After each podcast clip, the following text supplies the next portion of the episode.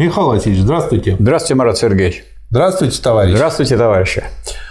Если оценивать с материалистической точки зрения происходящие в мире события, то получается, что противоречия достигли своего максимума и начинают разрешаться.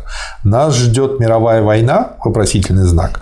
Чтобы нам в ней выжить, надо помочь нашей буржуазной власти создать государственный монополистический капитализм? Второй вопрос.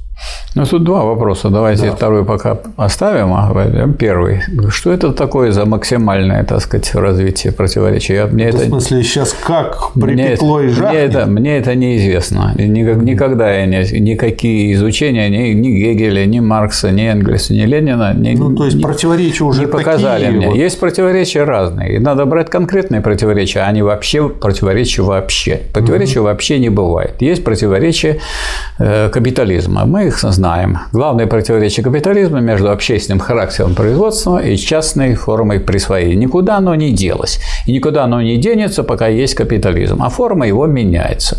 А как она меняется? Читайте, если, скажем, по первому вопросу я бы сказал, читайте «Капитал» Маркса, то по второму вопросу я бы сказал, читайте «Империализм» как высшая стадия капитализма. Вот не... это противоречие сейчас усиливается. Вот это против...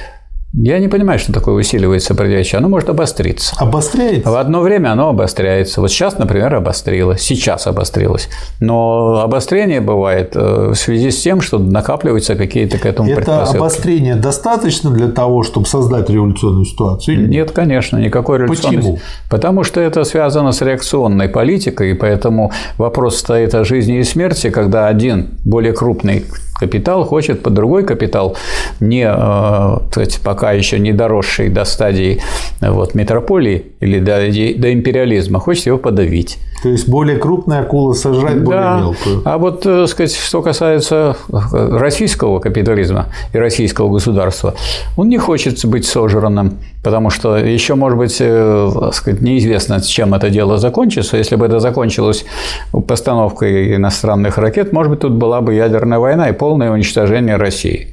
Поэтому... Ну, а в мире, я, если не говорить о нашей ситуации, а о мире в целом, так о чем мир в целом? Мир в целом спокойно покидали вот и американцы ядерные бомбы на Японию, и еще там и стоят и всем управляют. Вот вам уже и модель. Также и можно управлять и Россией. Управляли же они сейчас Украиной. Уже Украиной управляли. Это значительный кусок вообще есть, Советского Союза.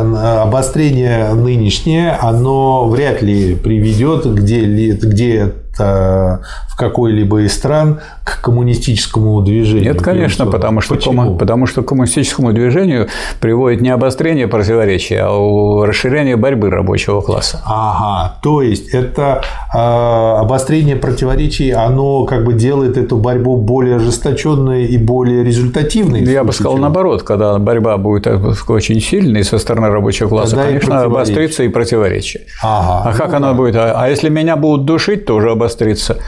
Оно то, может... то есть автор вопроса случайно поставил телегу перед лошадью. Наоборот, как-то тут угу. получается. Ясно. Ну и вот второй вопрос. Напомню его. Чтобы нам выжить сейчас при нашей буржуазной власти, создать государственный монополистический капитализм, ну, значит, насчет государственного монополистического капитализма. В какой-то мере оно есть у нас. Угу. Почему? У нас есть государственный сектор. Ну, процент, процент на 60. Если вы зайдете угу. в интернет и посмотрите, написано, что 70% государства. Ну, пускай 70, да.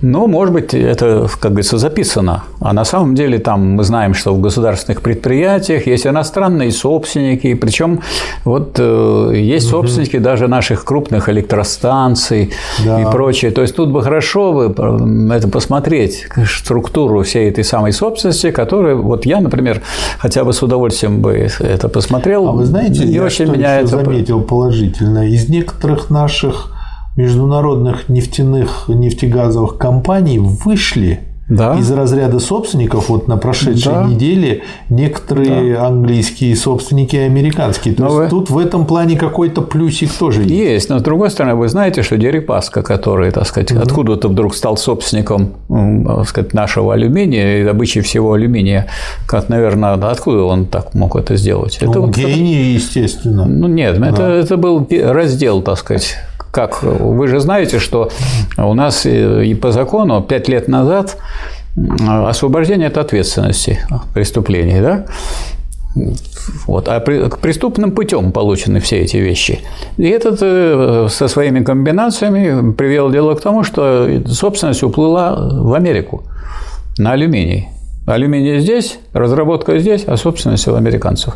Поэтому э, вот такой ситуации, э, в такой ситуации думать, что э, каким-то образом само собой разрешится, нельзя. И если брать вопрос диалектический, что вот это вот обострение противоречий в какой-то мере позволит нам освободиться от той вассальной зависимости, в которой находится российское государство и российский даже капитализм. А соответственно это отражается и на рабочих. То есть это э, в каком-то смысле можно сформулировать как э, в каком-то виде национально-освободительное движение, которое нам сейчас имеет смысл как-то да, поддерживать. в какой-то смысле, да. В какой-то степени. Да, вот то, есть, то есть сейчас э, движение такое идет борьба с американским фашизмом на экспорт. Так и называется денацификация. Поэтому от этой борьбы рабочий класс может только выиграть. Потому что в противном случае мы можем оказаться в положении Украины но в худшем. То есть, говоря по-восточному, умная мартышка сидит на дереве, когда тигр с крокодилом разбирается. Да. У нее в любом случае останется на одного врага меньше. Спасибо, Михаил Васильевич. Пожалуйста. Спасибо, товарищ. Спасибо.